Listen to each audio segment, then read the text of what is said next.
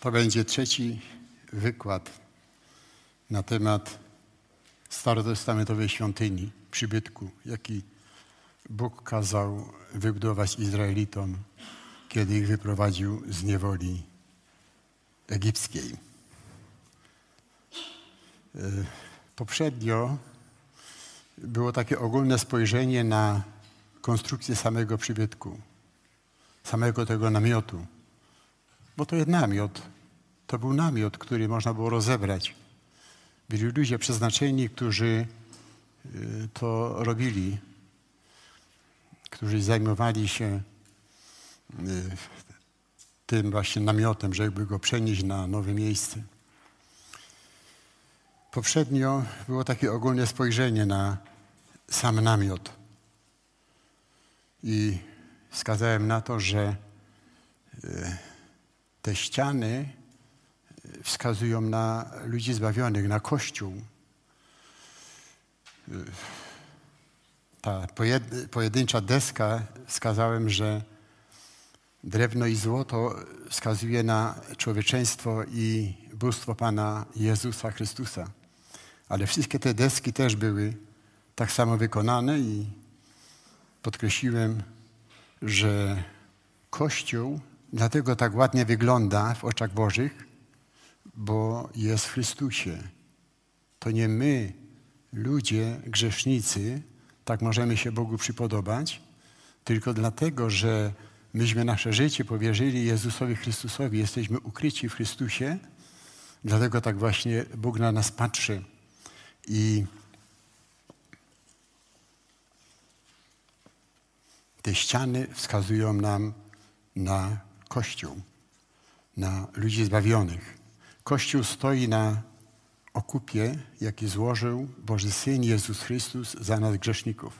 I też to wskazałem, że Pismo Święte wyraźnie podkreśla, że ten fundament to jest okup za życie.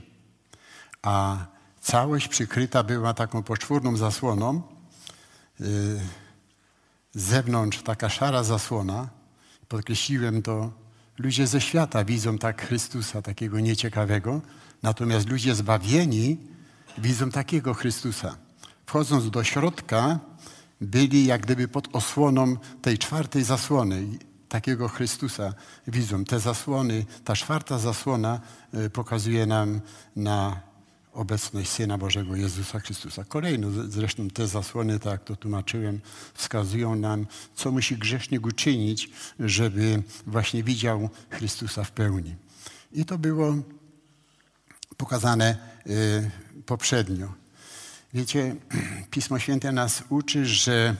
A dzisiaj będziemy mówili o y, wnętrzu y, tego namiotu, który składał się z dwóch części.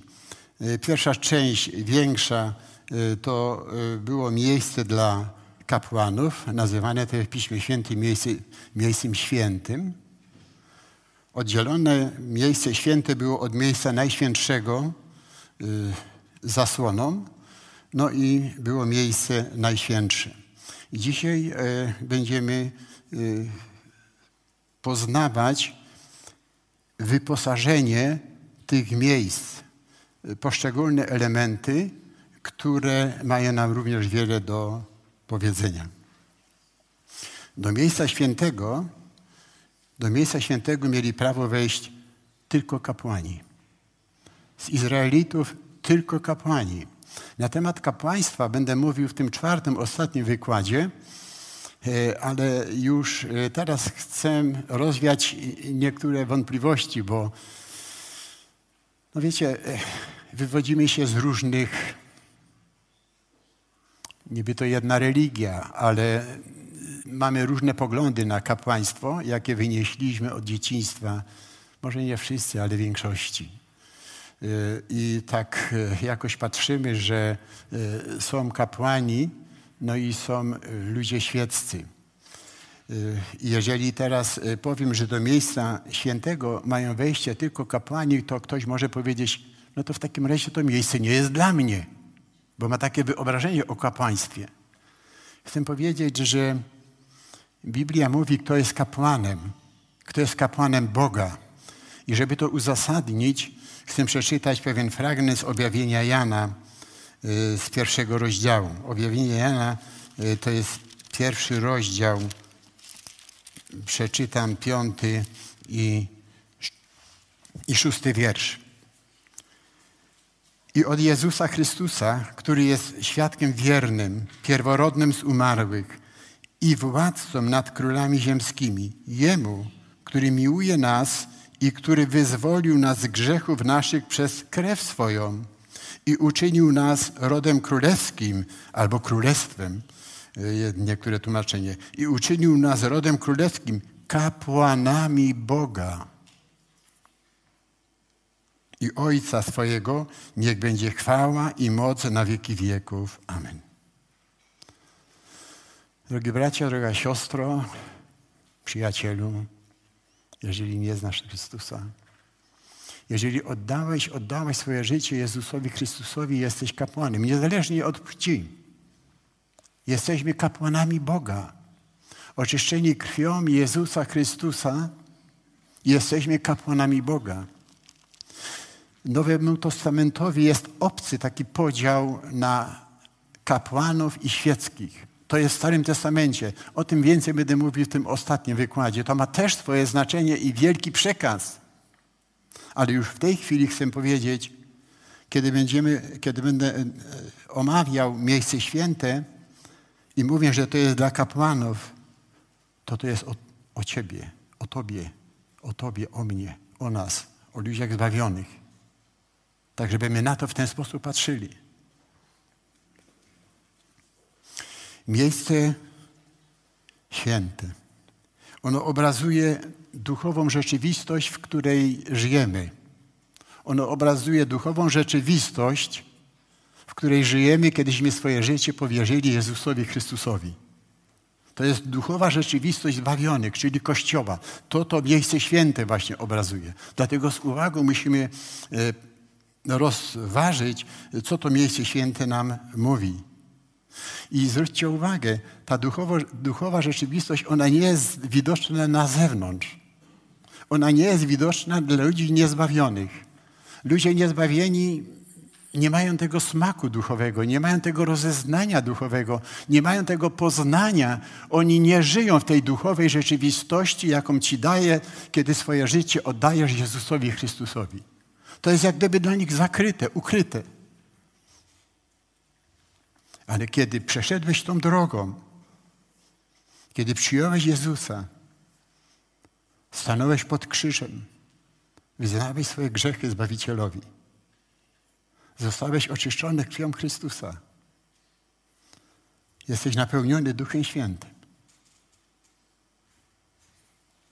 Wchodzisz do tej duchowej rzeczywistości którą Ci daje sam Zbawca Jezus Chrystus. Wejście do tej duchowej rzeczywistości jest poprzez zasłonę. I ta zasłona,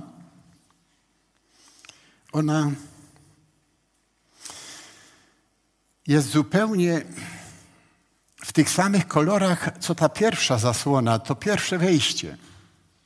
Również są cztery kolory. Na białym kolorze naniesione są jeszcze niebieski, czerwony i purpurowy. Jednak coś się zmieniło. Tu było, ta zasłona była bardzo niska, natomiast była bardzo szeroka. Mówi tu o miłości Chrystusowej. Kiedy się upamiętasz i oddajesz swoje życie Jezusowi Chrystusowi, tak naprawdę to wiesz tylko jedno, że Jezus Chrystus jest Zbawicielem Twoim. Może niewiele więcej wiesz o, o Nim. Tak było ze mną.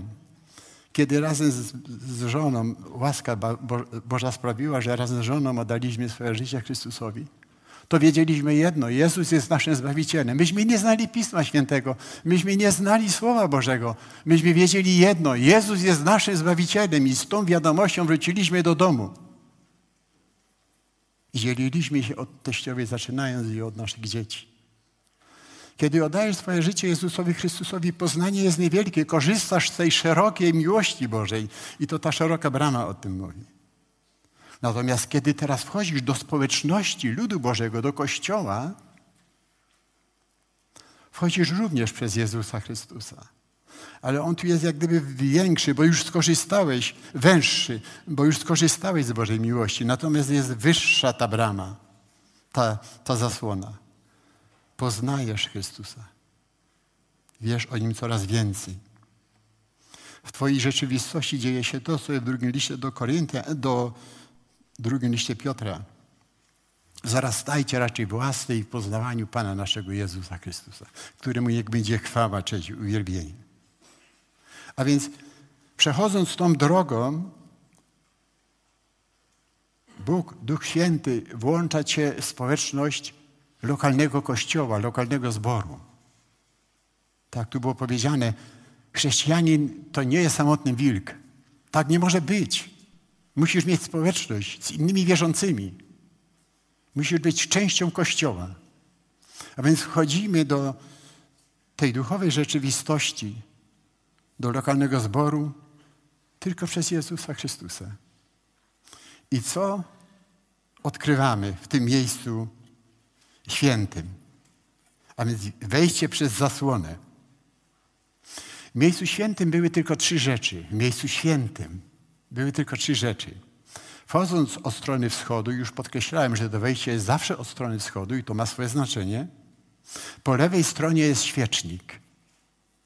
Po prawej stronie jest stół na chleby pokładne albo, stół, albo chleby oblicza. Różnie te chleby są nazywane. E, chleby pokładne najczęściej. Natomiast naprzeciwko tej zasłony, która oddziela miejsce święte od miejsca najświętszego jest taki specyficzny ołtarz, który jest nazwany ołtarzem kadzidlanym. Wszystko to znajdziemy e, w drugiej Mojżeszowej. Rozpoczniemy od tego świecznika. Tu mam te same elementy, tylko trochę w innej skali, także one są bardziej e, widoczne. To jest ten świecznik.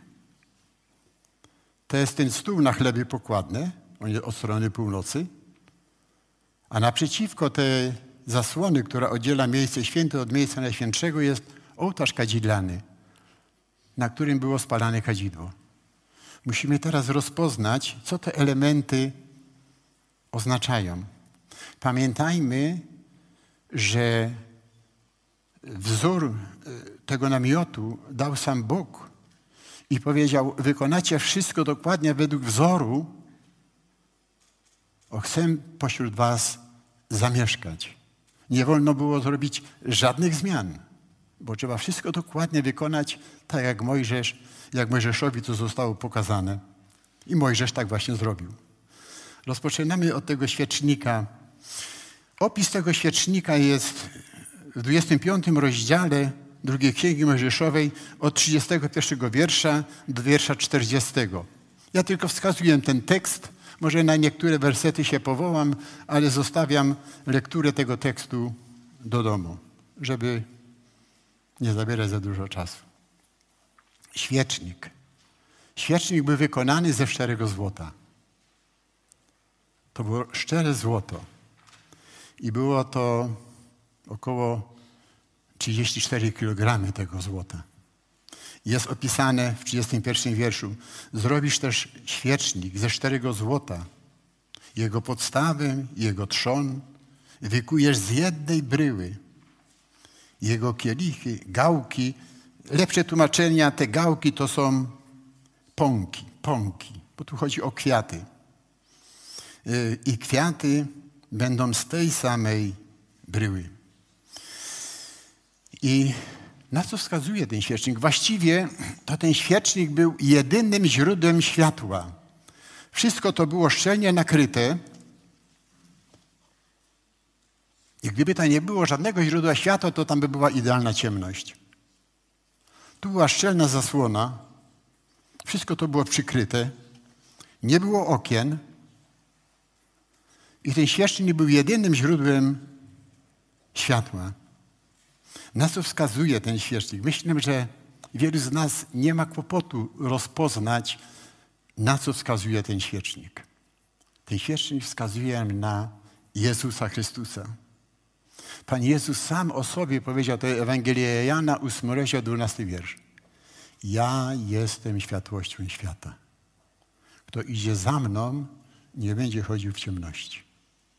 Widzicie, Pan Jezus powiedział, że jest światłością dla całego świata, ale nie będzie chodził w ciemności ten, który idzie za nim, który odda mu swoje życie, który go uzna jako swojego zbawiciela. W innym miejscu Pan Jezus mówi, który mnie uzna, mówię tak to swoimi słowami, jako dobrego pasterza, czyli będziemy z jego stada, będziemy z jego owiec.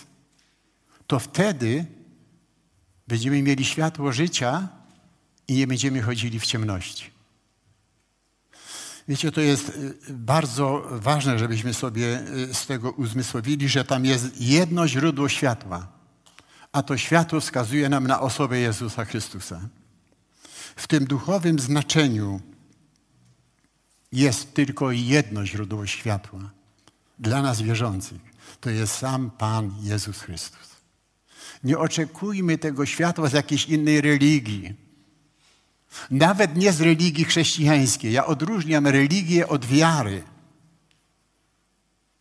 Nie oczekujmy tego światła z jakiegoś innego źródła, ale z żywego, zmartwychwstałego, naszego osobistego Zbawiciela Pana Jezusa Chrystusa. Kiedy czytamy z uwagą e, o tym świeczniku, to tam jest wyróżniony ten trzon. A ten trzon niesie w sobie te boczne ramiona. Trzy i trzy. Ten trzon właściwie to jest, czytając ten tekst, jest obrazem Chrystusa. Natomiast te ramiona to jest obraz ludzi zbawionych. Widzicie, tylko ten trzon ma podstawę i stoi. Natomiast te ramiona są wszczepione w ten trzon. Ten trzon niesie, nosi te ramiona. Tylko ten trzon. I to jest tu podkreślone, że kiedy to będziemy czytać, zwróćmy na to uwagę, ten trzon, on jest wyróżniony, on jest y, piękniej ozdobiony. Zwróćmy na to również uwagę, że ten trzon jest pięknie ozdobiony.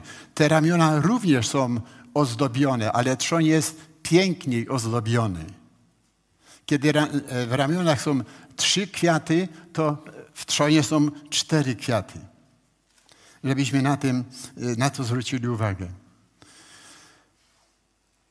Właściwie to e, w tym świeczniku sama nazwa świecznik sugeruje nam, że tu były świece. Tu nie było świec. Tu były lampki oliwne. Dlatego tu, była, tu było światło, bo źródłem tego światła to była oliwa, a oliwa wskazuje nam na Ducha Świętego. To Duch Święty daje światło. Duch Święty daje światło. No tak, ale znowu możemy mieć taki dylemat. Jak możemy się tak porównać, jeżeli Jezus Chrystus jest światłem, a te ramiona są y, kościołem, to my też jesteśmy światłem? Jezus jest światłem. Wiecie, kiedy popatrzymy do Ewangelii Mateusza, Pan Jezus właśnie powiedział, że my też jesteśmy światłem. To jest piąty rozdział Ewangelii Mateusza. Pan Jezus mówi to do swoich uczniów, do tych, którzy poszli za Nim, którzy oddali Mu swoje życie i poszli za Nim. A więc jeżeli to zrobiłeś Ty, to to mówi do Ciebie. A mówi tak, czternasty wiersz z tego piątego rozdziału Ewangelii Mateusza. Wy jesteście światłością świata. Nie może się ukryć miasto położone na górze. A teraz szesnasty wiersz. Tak niechaj świeci wasza światłość przed ludźmi, aby widzieli wasze dobre uczynki i chwalili Ojca waszego, który jest w niebie. Wiecie, kiedy oddajesz swoje życie Panu Jezusowi Chrystusowi, to życie się dokładnie zmienia. Jesteś innym człowiekiem, inaczej się zachowujesz. Ludzie, którzy się dotąd znali, będą w szoku. Co się z tobą stało? Niektórzy będą ci wygadywali. Byłeś taki fajny kolega, taki fajny kumpel do różnych rzeczy. Teraz nie mamy z tobą o czym mówić, bo ty mówisz tylko o Jezusie. Wiecie, jeżeli oddasz swojego, swoje życie Chrystusowi, Bóg ci zmienia serce. Zabiera to serce kamienne, które nie reagowało na Boży głos. Może byłeś człowiekiem religijnym, ale nie byłeś człowiekiem wiary. W miejsce tego kamiennego serca otrzymujesz serce mięsiste, które reaguje na Boży głos. Oczyszczony krwią Chrystusa jesteś napełniony Duchem Świętym. To ten Duch Święty powoduje, że Twoje życie jest inne, że możesz być światłością. To ten Duch Święty powoduje, to nie z Ciebie, ale Duch Chrystusa powoduje, że możesz żyć inaczej. W liście do Efezjan jest tak pięknie powiedziane, że z łaski jesteśmy zbawieni.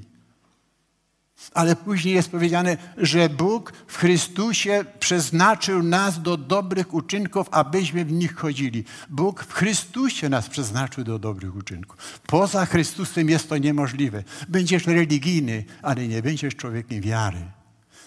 W innym miejscu, to jest też list do Efezjan, pokazuje nam bardziej dobitnie, w jaki sposób my możemy patrzeć na siebie wszczepieni w Chrystusa, że jesteśmy światłością. Popatrzmy na do piątego rozdziału i przeczytam ósmy wiersz. To jest nauka apostolska. A ten ósmy wiersz w liście do Efezjan brzmi tak. Byliście bowiem niegdyś ciemnością, ale teraz jesteście światłością w Panu. Postępujcie jako dzieci światłości. Wiecie, Pismo Święte nas obdziera z wszelkiej naszej dumy i zasłu- y, jakiejś takiej zas- zasługi. Obdziera nas dokładnie. Byliśmy ciemnością, totalną ciemnością byliśmy. Nasze życie to była ciemność. W innym miejscu jest powiedziane, byliście wrogami Boga. Tak to wyglądało. Ale się zmieniło, kiedy oddałeś swoje życie Jezusowi. Kiedy się upamiętałeś, wyznałeś swoje grzechy, przeszedłeś tą drogą. Nie tylko, że żyjesz światłości, ale będąc w Panu możesz być dla ludzi światłością. Możesz im głosić Chrystusa, możesz im głosić Ewangelię. Człowieku, ty też możesz być taki, jak ja teraz jestem. To tylko Boża łaska. A ta Boża łaska jest dla każdego. Byliście niegdyś ciemnością. Taka jest prawda o nas. Tacy byliśmy, nim Chrystus stał się naszym Zbawicielem. Ale się zmieniło. Mówi to do ludzi wierzących. List był pisany do ludzi wierzących. A teraz jesteście światłością w Panu. W Panu. Teraz dopiero mogę świecić. Wiecie, Ewangelia Jana, piąty rozdział, e, piętnasty rozdział, przepraszam, piąty wiersz. Tam jest powiedziane, że Pan Jezus mówi, beze mnie nic nie jesteście w stanie, w stanie uczynić. Trwajcie we mnie, trwajcie we mnie. Pan Jezus apeluje, trwajcie we mnie, bo beze mnie nic nie jesteście w stanie uczynić.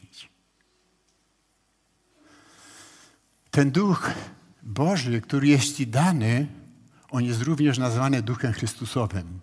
W liście do Rzymian to jest powiedziane Chrystus w Was. Nadzieja chwały. Tak, to jest Chrystus w Was. A więc to ten świecznik. Jeszcze wrócę, pewien element jeszcze o tym świeczniku powiem. Kiedy będę omawiał teraz właśnie ten stół z chlebami pokładnymi. Tu chcę się odwołać do tego, co powiedziałem, może to wtedy brzmiało trochę tak naciągane, że ta pojedyncza deska to jest obrazem Chrystusa.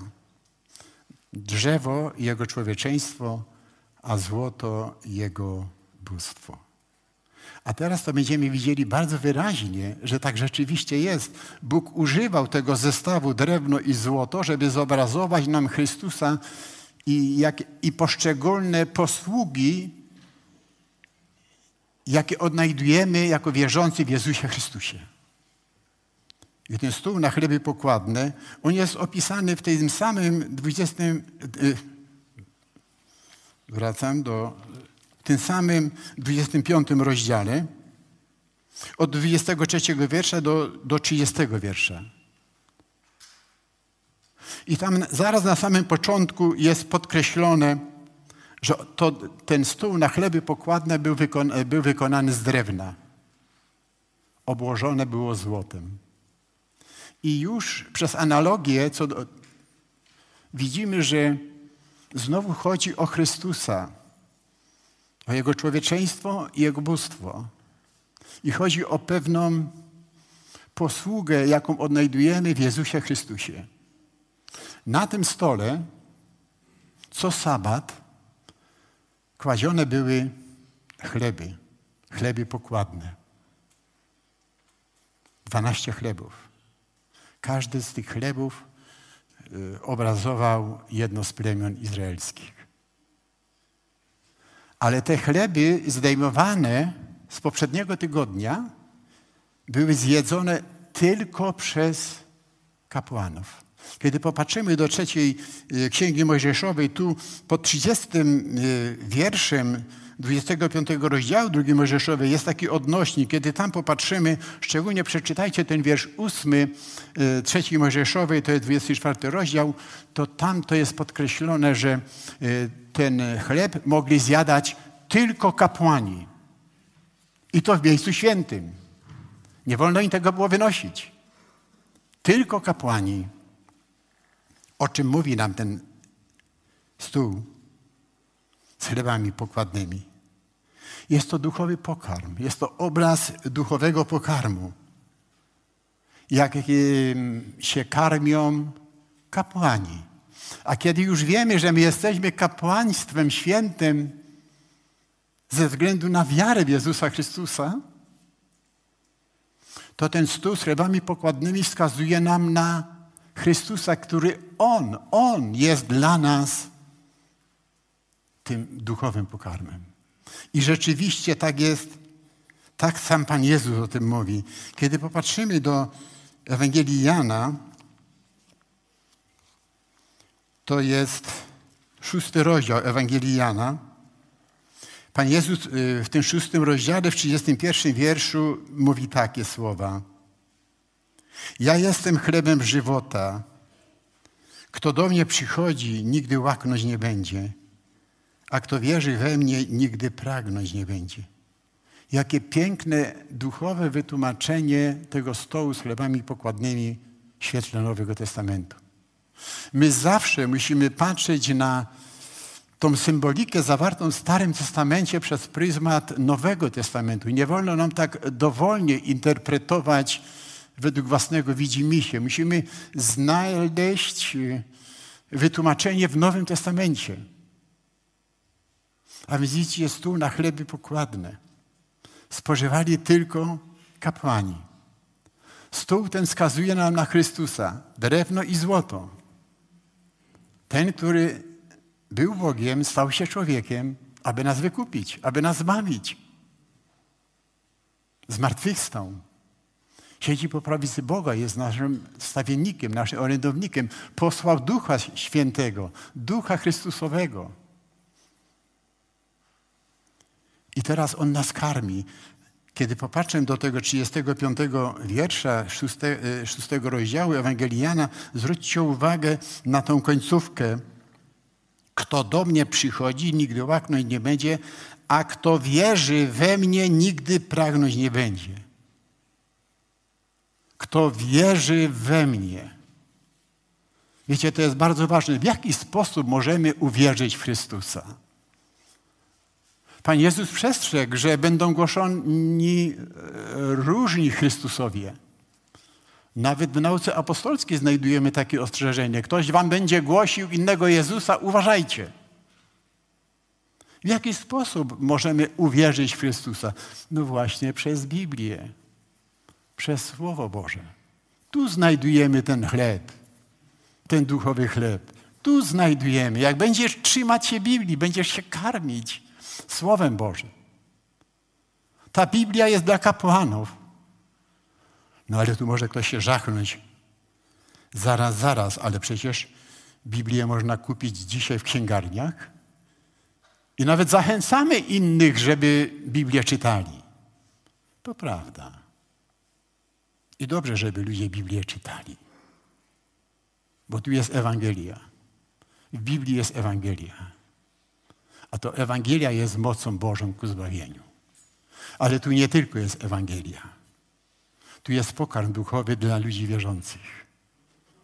Tu jest pokarm duchowy dla Ciebie i dla mnie. Dlatego czytamy Biblię Świętą, Biblię Świętą ustawicznie, codziennie. I nie nudzi nam się. A czy chleb Ci się znudził?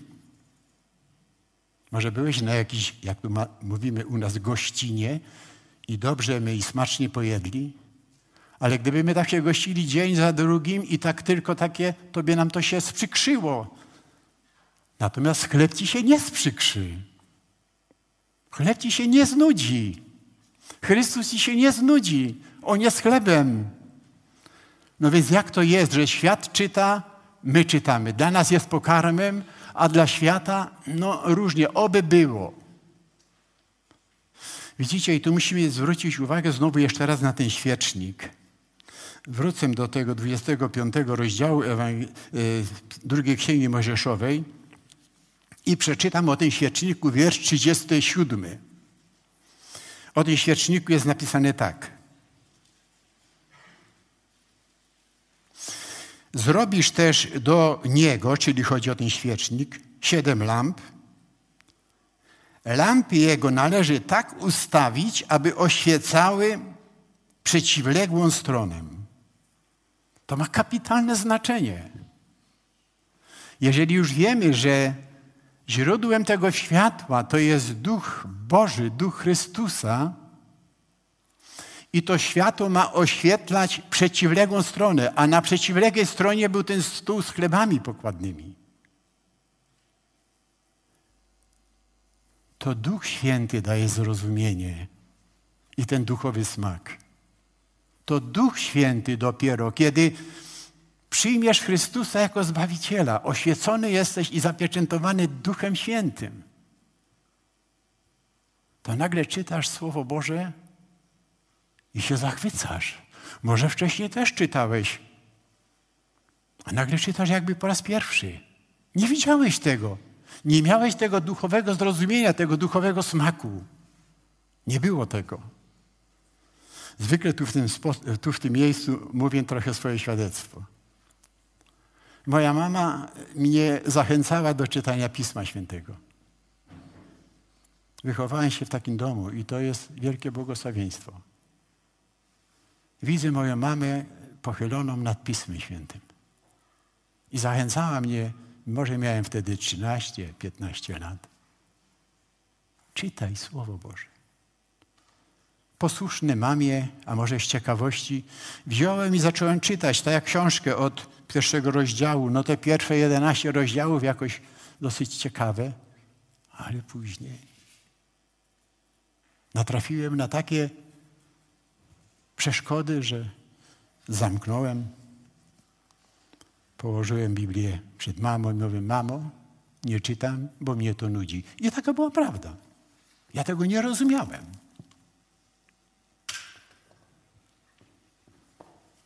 Dziękuję Ci. Bardzo dziękuję. Ja tego nie rozumiałem. I tak rosłem. Ożeniłem się. Pracowałem, budowałem dom.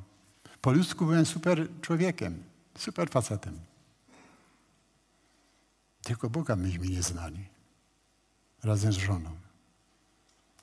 I Bóg sprawił, że znaleźliśmy się w miejscu, gdzie głoszona Ewangelia jest. I tam Ewangelia do nas przemówiła. Słyszeliśmy po raz pierwszy.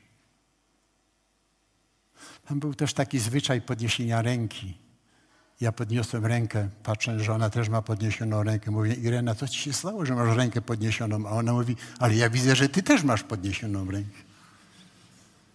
Później było, była prośba, żeby wyjść do przodu, żeby tak, na taką duszpasterską rozmowę.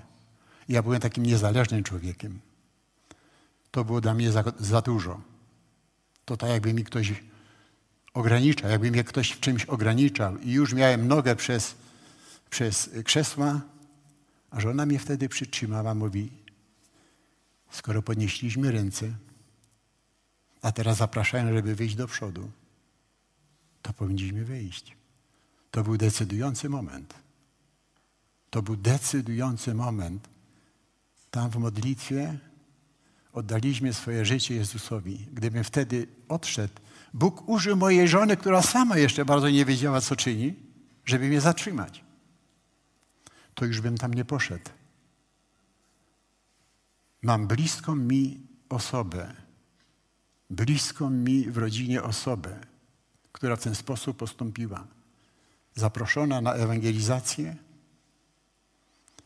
usłyszała Ewangelię i było to zaproszenie wejścia do przodu na rozmowę duszpasterską.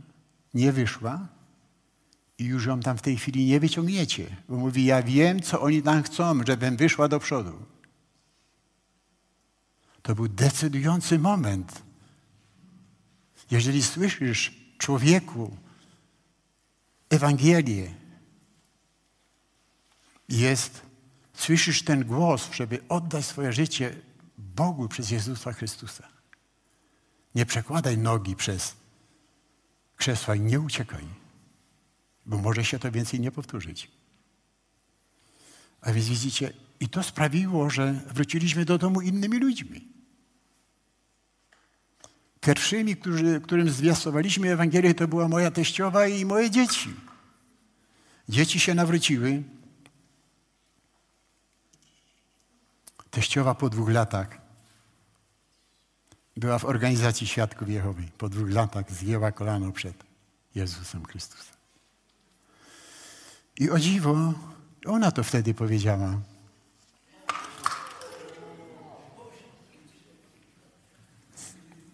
Koniec.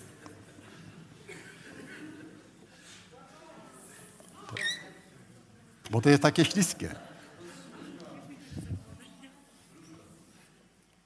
Dobrze, chłopcy to poukładają. I właśnie teściowa to wtedy powiedziała, przecież ja to wszystko czytałam.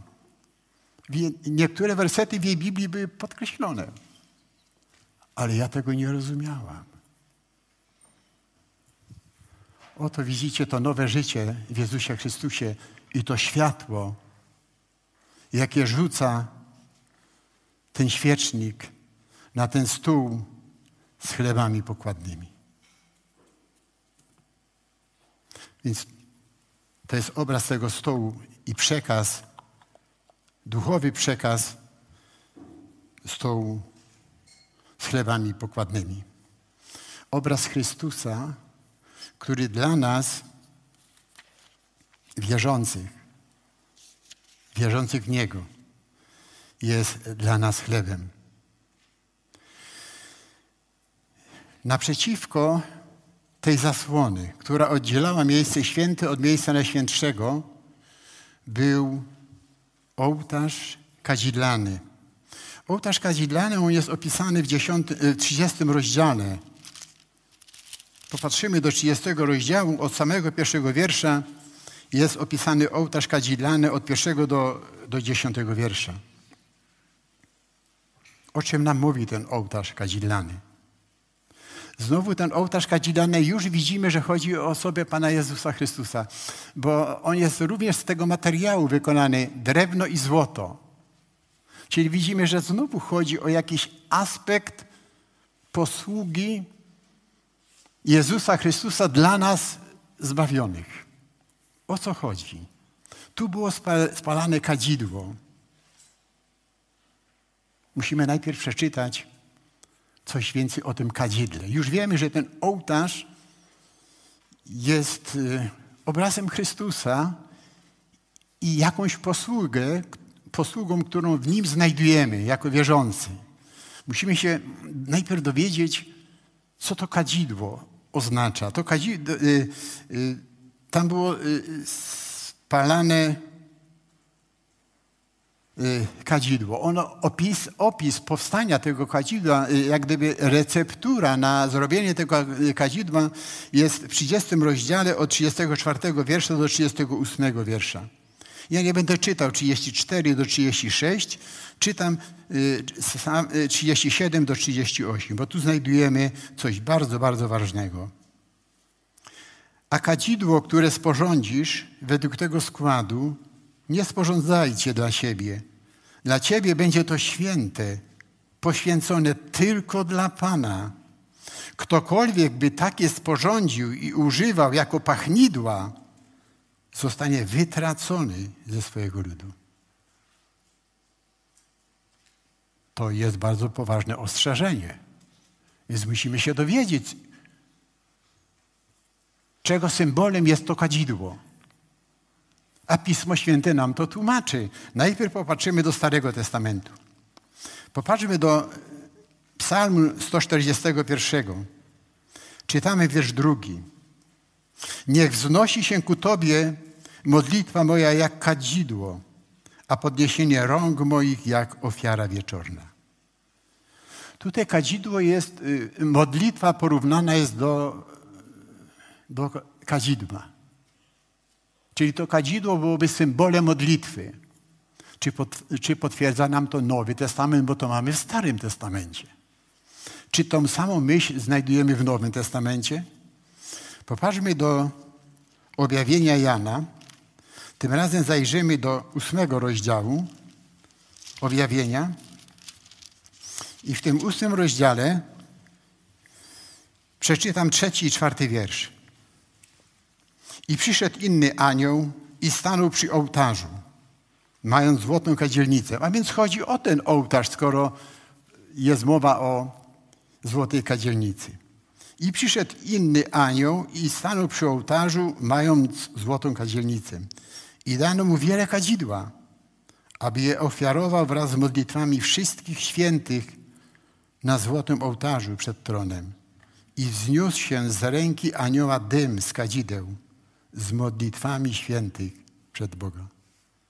Nie ma żadnej y, wątpliwości, że to kadzidło spalane na tym ołtarzu, ono jest obrazem modlitwy.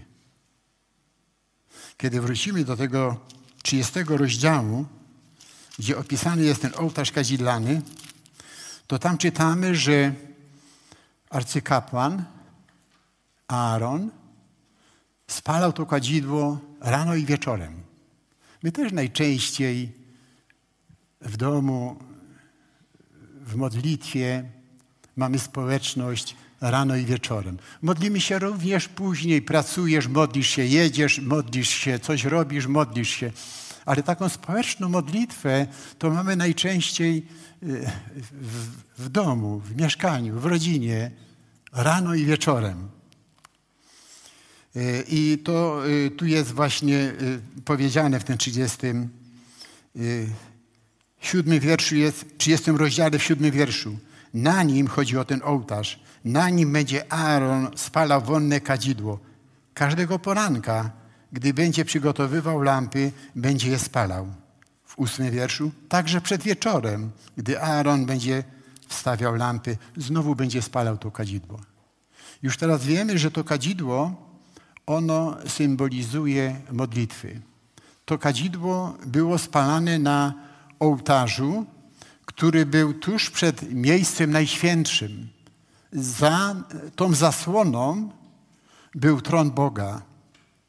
Zaraz o tym powiem trochę więcej.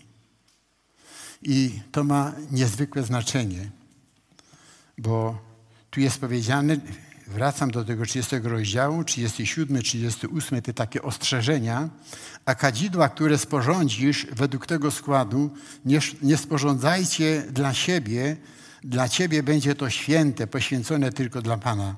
Ktokolwiek by takie sporządził i używał jako pachnidła, zostanie wytracony ze swojego ludu. Teraz rozumiemy, jeżeli to kadzidło y, symbolizuje modlitwy świętych, a sam ołtarz Pana naszego Jezusa Chrystusa, to my do Boga, Ojca, możemy się zwracać w modlitwie tylko przez Jezusa Chrystusa. W żaden inny sposób. Nie ma innego pośrednika.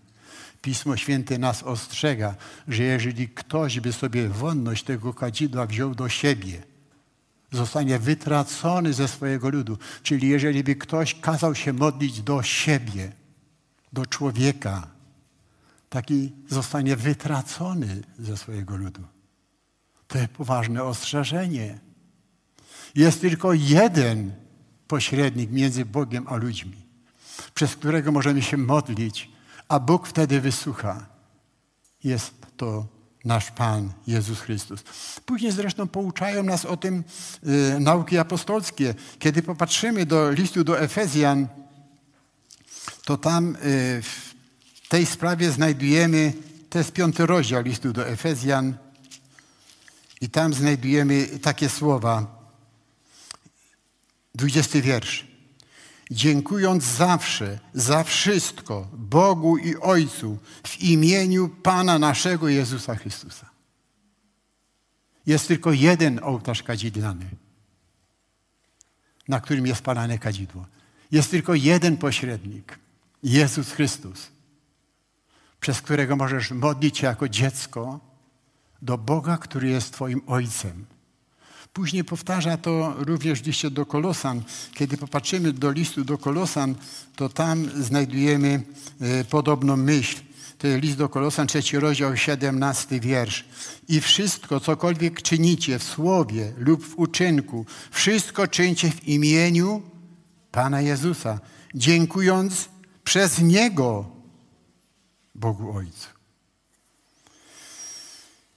Drogi bracie, siostro, a może i nie zna wszystkich, jeżeli ktoś tu jest, a jeszcze Jezus nie jest Jego Panem. Pamiętaj, jeżeli masz potrzebę modlitwy, przyjdź do Jezusa. Przejdź tą drogą. Stań pod krzyżem. Zostaniesz oczyszczony krwią Chrystusa. Zostaniesz zapieczętowany Duchem Świętym. Zostaniesz włączony do społeczności dzieci Bożych będziesz żył światłości Chrystusowej. Będziesz karmił się Słowem Bożym, będziesz rozumiał to Słowo, bo Duch Święty ci będzie oświecał, informował, co to Słowo znaczy. I będziesz modlił się do Boga Jahwe, już nie jako do Boga Jahwe,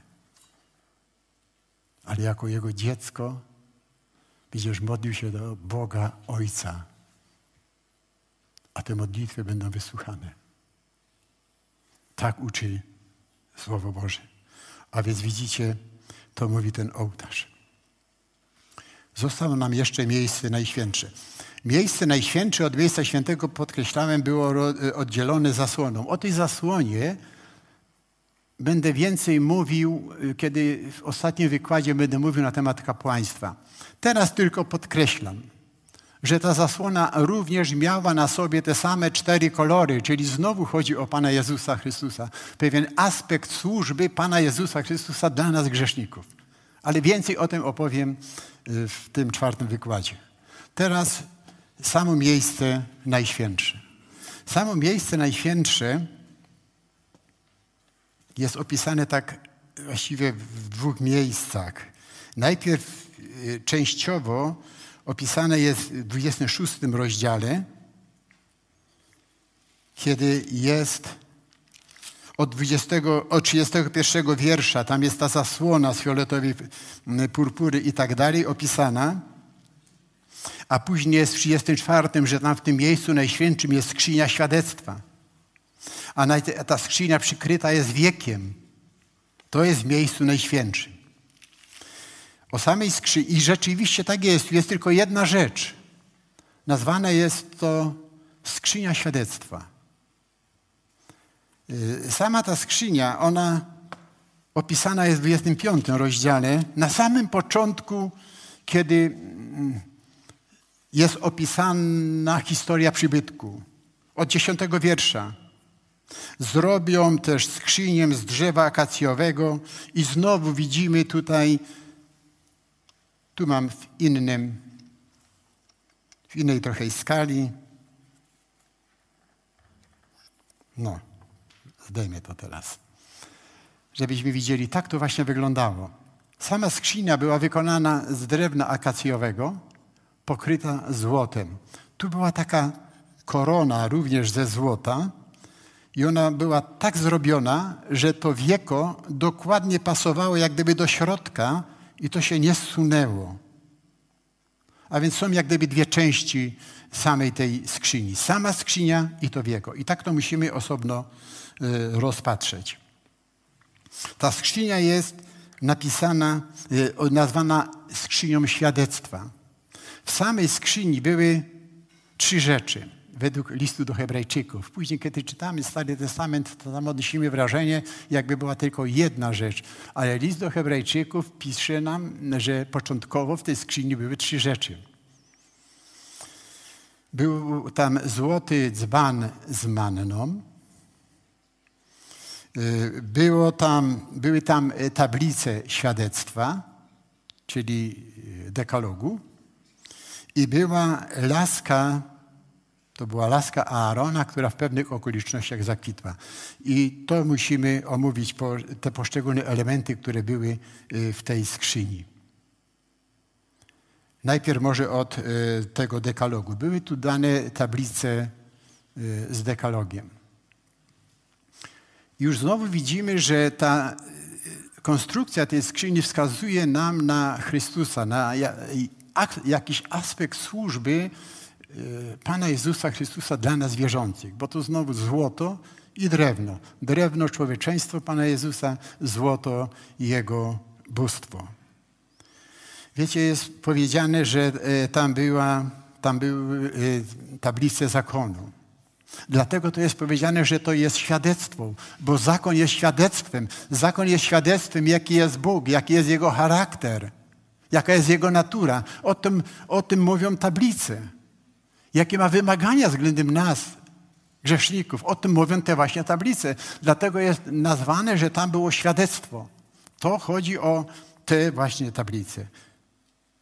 Pismo Święte nas uczy, że Jezus Chrystus jest wypełnieniem zakonu. Jest takie słowo w Starym Testamencie, że zakon Twój, to jest słowo o Chrystusie, zakon Twój jest wewnętrznością moim. Jezus Chrystus jest wypełnieniem zakonu. On jedyny, sprawiedliwy wypełnił zakon. Dlatego ten zakon pokazuje, on jest we wnętrzu, on jest w Chrystusie. W nim odkrywamy sprawiedliwość. A kiedy jesteś w Chrystusie, to Jego sprawiedliwość jest Tobie przypisana. Znowu się pokazuje ta deska. Więc to są te tablice zakonu. Manna. Tam był jeden omer, taki złoty dzban z manną.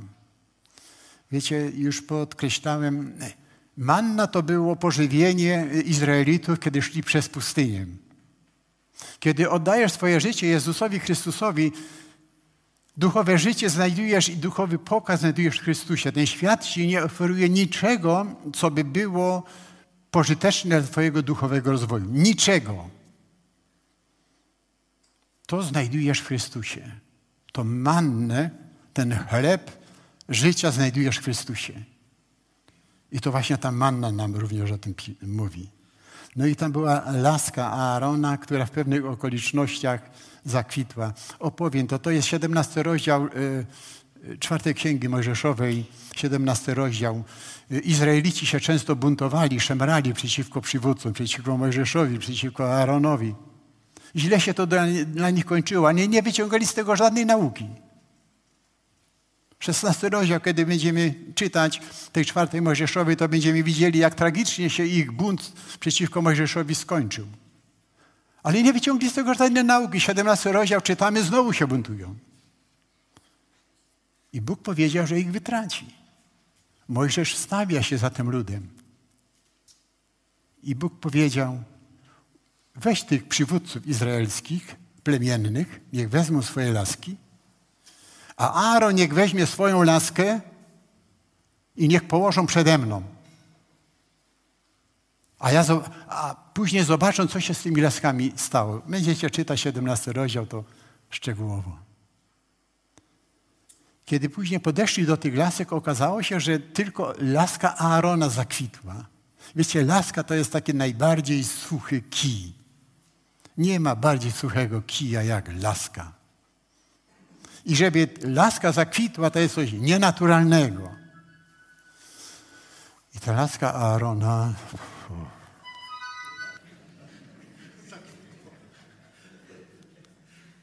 No. Poczekajcie, bo się w tym pogubię. Dobrze, jest. Przepraszam, zapomniałem wyłączyć. Ta laska Aarona, która nie miała prawa zakwitnąć i ożyć, wydała, wydała kwiaty i owoce, wskazuje nam na nadnaturalne życie, które mamy tylko w Jezusie Chrystusie. Bóg powiedział, włożysz tą laskę do tej skrzyni. A ta, ta skrzynia obrazuje nam Chrystusa. Wiecie, życie wieczne dał nam Bóg, a życie to jest w Jego Synu. Kto ma Syna, ma żywot. Kto nie ma Syna Bożego, nie ma żywota. Proste słowo. Ludzie niekiedy mówią, Biblia jest trudna, ja tego nie rozumiem. Co tu jest trudnego? Żywot wieczny dał nam Bóg, a życie to jest w Jego Synu. Kto ma Syna, masz życie wieczne. Kto nie ma Syna, nie masz żywota. Idziesz na zatracenie, idziesz na potępienie, idziesz na sąd. Ale życie wieczne dał nam Bóg w Jezusie Chrystusie. I to te trzy elementy nam wskazują na. I pozostało nam ten ostatni element, to jest to wieko. To wieko opisane jest, znowu wracam do tej 25 y, rozdziału, 17 wiersz pisze i zrobisz wieko ze szczerego złota. I tam są wymiary tego wieka. Zwróćcie uwagę, że są tylko dwa wymiary podane. Do tego wrócę, ale teraz tylko chcę zwrócić uwagę. Są dwa wymiary. Jest długość i jest szerokość. Nie ma tej grubości podanej. Zrobisz wieko ze szczerego złota. A w 22 wierszu jest napisane, tam będę się spotykał z Tobą i z ponad wieka będę z Tobą przemawiał. To jest miejsce spotkania Boga z człowiekiem. O czym to wieko mówi? Tu musimy troszeczkę przypomnieć sobie yy, pewien szczególny dzień w życiu Izraela. To jest tak zwany dzień Jom Kippur. Dzień przebłagania. Izraelici nie mogli w dowolny czas za tą zasłonę przejść. Mało tego, nawet arcykapłan nie mógł w dowolnym czasie za tą zasłonę przejść. Był wyznaczony jeden dzień. Dzień przebłagania, dzień Jom Kippur. Kiedy, kiedy i to tylko arcykapłan musiał złożyć ofiarę ze zwierząt na tym ołtarzu, krew złapał do specjalnego naczynia i później z tą krwią wchodził, miał prawo wtedy, w tym jednym dniu, odsłonić tą zasłonę i kropił tą krwią to wieko. I to wieko stało się wtedy ubłagalnią za nasze grzechy, bo myśmy zasłużyli na sąd. Gdybyś wszedł tak dowolnie przed Boga, nie przechodząc tą drogą, to staniesz przed Bogiem jako przed sędzią, bo jesteśmy grzesznikami. I tylko arcykapłan raz w roku miał tą krótką społeczność ze świętym Bogiem. A jak to jest dla nas, to będzie w tym czwartym wy wykładzie. Chcę tylko jeszcze powiedzieć o tym wieku, że tą ubłagalnią dla nas grzeszników jest sam Jezus Chrystus. Ta, to wieko wskazuje nam na osobę Pana Jezusa Chrystusa. Muszę to y, y, uzasadnić y, według Nowego Testamentu. Otwórzmy pierwszy list Jana i przeczytamy z pierwszego listu Jana, z drugiego rozdziału, drugi wiersz. Może pierwszy, bo będziemy więcej kontekst, kontekst złapiemy. Dzieci. Pisze to do ludzi wierzących. List pisany jest do ludzi wierzących, a pisze tak. Dzieci moje, to wam piszę, abyście nie grzeszyli. A jeśli by kto zgrzeszył, mamy orędownika u Ojca, Jezusa Chrystusa, który jest sprawiedliwy. On ci jest ubłaganiem. W oryginale jest ofiarą przebłagalną. Tak brzmi oryginał. On jest ofiarą przebłagalną za grzechy nasze, a nie tylko za nasze, lecz i za grzechy całego świata. Później, kiedy popatrzymy do czwartego rozdziału tego pierwszego listu Jana, w dziesiątym wierszu czytamy takie słowa. Na tym polega miłość, że nie myśmy umiłowali Boga, lecz że On nas umiłował i posłał Syna swego jako ubłaganie i znowu ofiara przybłagalna za nasze grzechy.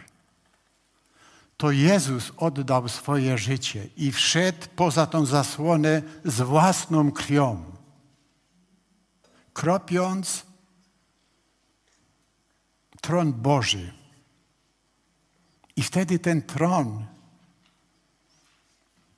z sądu zamienia się na łaskę, tron łaski. To dzieje się przez krew Pana naszego Jezusa Chrystusa. To nam mówi to wieko. Wiecie, jest ciekawe, że nie ma tego, tego, trzeciego, tego trzeciego wymiaru, nie ma tej grubości. To ma też swoją wymowę. Niekiedy Bóg przemawia wtedy, kiedy nie mówi. Bo byśmy się spodziewali, że powinna być grubość. No jakaś, jakaś grubość powinna być, a nie zerowa, bo by tego nie było. A nie ma tego trzeciego wymiaru. Jeżeli już wiemy, że to wieko mówi nam o łasce Bożej, o ubłaganiu za nasze grzechy, to brak tego trzeciego wymiaru nam mówi, że jeżeli oddajesz swoje życie Jezusowi Chrystusowi, upamiętasz się, wyznajesz Mu swoje grzechy, przyjmujesz Go jako Zbawiciela i Pana, to nie ma takiego grzechu, który by Ci Bóg nie odpuścił. Ta łaska jest nieograniczona, dlatego nie podał Bóg tego trzeciego wymiaru. W innym miejscu jest powiedziane, ta łaska niebios sięga. To, y, na różne sposoby określona jest ta łaska Boża. Dlatego nie ma tego trzeciego wymiaru. Niekiedy ludzie mówią tak, gdybyś ty znał moje życie, gdybyś wiedział, ile ja nagrzeszyłem, to byś mi nie mówił, że dla mnie jest łaska. Ważne, żeby wtedy poznał choćby konstrukcję tego wieka. Że Bóg podał szerokość, podał długość, a nie podał głębokości, nie podał grubości. Nie podał wysokości, bo ta łaska jest nieograniczona. Bylebyś tylko się upamiętał i grzech swój wyznał. No i jeszcze mówiłem, że tu jest taka korona i to wieko idealnie pasuje, także ono się nie sunie. To ma też swoją wymowę. Wiecie, w pewnym znaczeniu Łaska jest ograniczona. W pewnym, zaraz wytłumaczę w jakim. Łaskę znajdziesz tylko w Jezusie Chrystusie. Nie ma łaski poza Jezusem Chrystusem. Dlatego to wieko jest tak mocno osadzone tutaj. Nie szukaj łaski, nie szukaj przebaczenia poza Jezusem Chrystusem. W, Jezusem, w Jezusie Chrystusie znajdujesz łaskę. Jest bezmiar łaski. I jeszcze jeden taki szczegół, Lubię na to patrzeć i tak się z wami też podzielę. Bo ta skrzynia kiedyś była bardzo instrumentalnie traktowana przez yy, Izraelitów. Myśleli, że posiadanie samej skrzyni to już Bóg jest z nimi. No i kiedyś tak postąpili i zostali pokonani przez wrogów, przez Filistynów. I skrzynia znalazła się w rękach Filistynów. Izraelici rozpaczali, no ale skrzyni odzyskać nie potrafili. Jednak Bóg sprawił, że Filistyni sami tą skrzynię odesłali. Jak się to stało tam w pierwszej, Mojże, e, w pierwszej Samuela, to doskonale przeczytamy. I kiedy otworzymy pierwszą Samuela, kiedy już ta skrzynia przez Filistynów została wrócona, którą wcześniej zdobyli, trafiła na teren Izraela do takiej miejscowości, nazywa się ta miejscowość Betrzemesz. I tam się dzieje dziwna rzecz. Kiedy czytamy ten szósty rozdział pierwszej księgi Samuela, dziewiętnasty wiersz.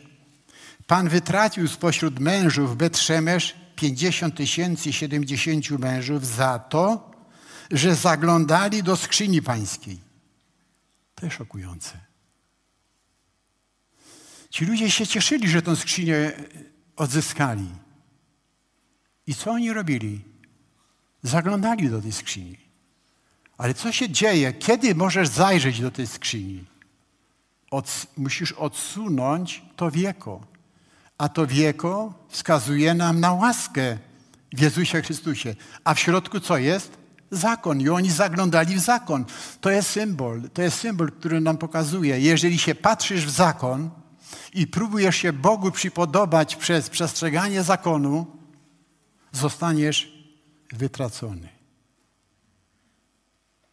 Nie odsuwaj tego wieka. I nie próbuj się sam zbawić przez przestrzeganie zakonu. Zakon jest naszym przewodnikiem do Chrystusa. Zakon nikogo nie zbawił i nie zbawi. Nie ma takiej mocy. Nie dlatego, że Feller jest w zakonie. W nas, w ludziach, grzesznik, my potrzebujemy łaski. A ci ludzie po prostu odsuwali to wieko i zaglądali do środka. Jest to pewien symbol. I po dzisiaj spotykamy ludzi, którzy z jednej strony mówią, tak, my wierzymy w Chrystusa, ale przestrzegają tego, tamtego i jeszcze czegoś innego.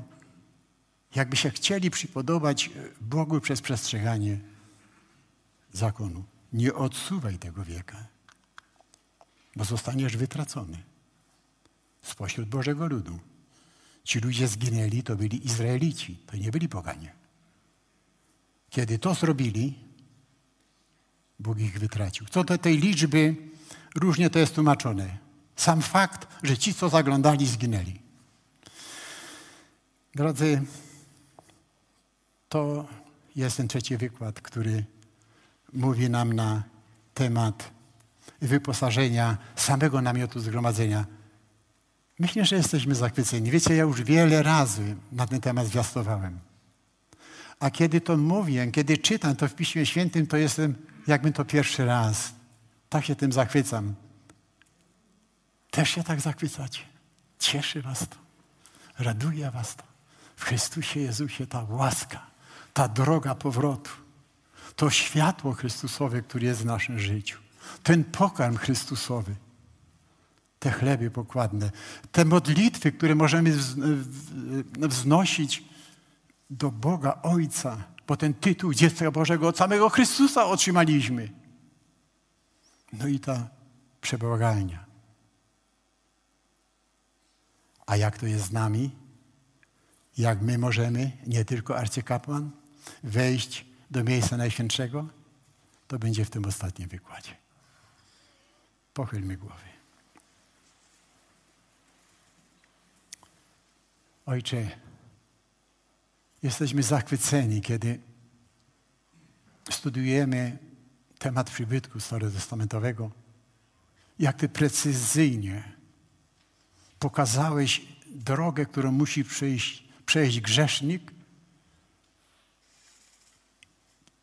i stanąć przed Twoim majestatem i się ostać. Dziękujemy Ci, że poznajemy tę drogę, a tą drogą jest sam nasz Pan Jezus Chrystus w każdym szczególe. Chwała niech Ci będzie za to, Ojcze. W imieniu Pana Jezusa. Amen.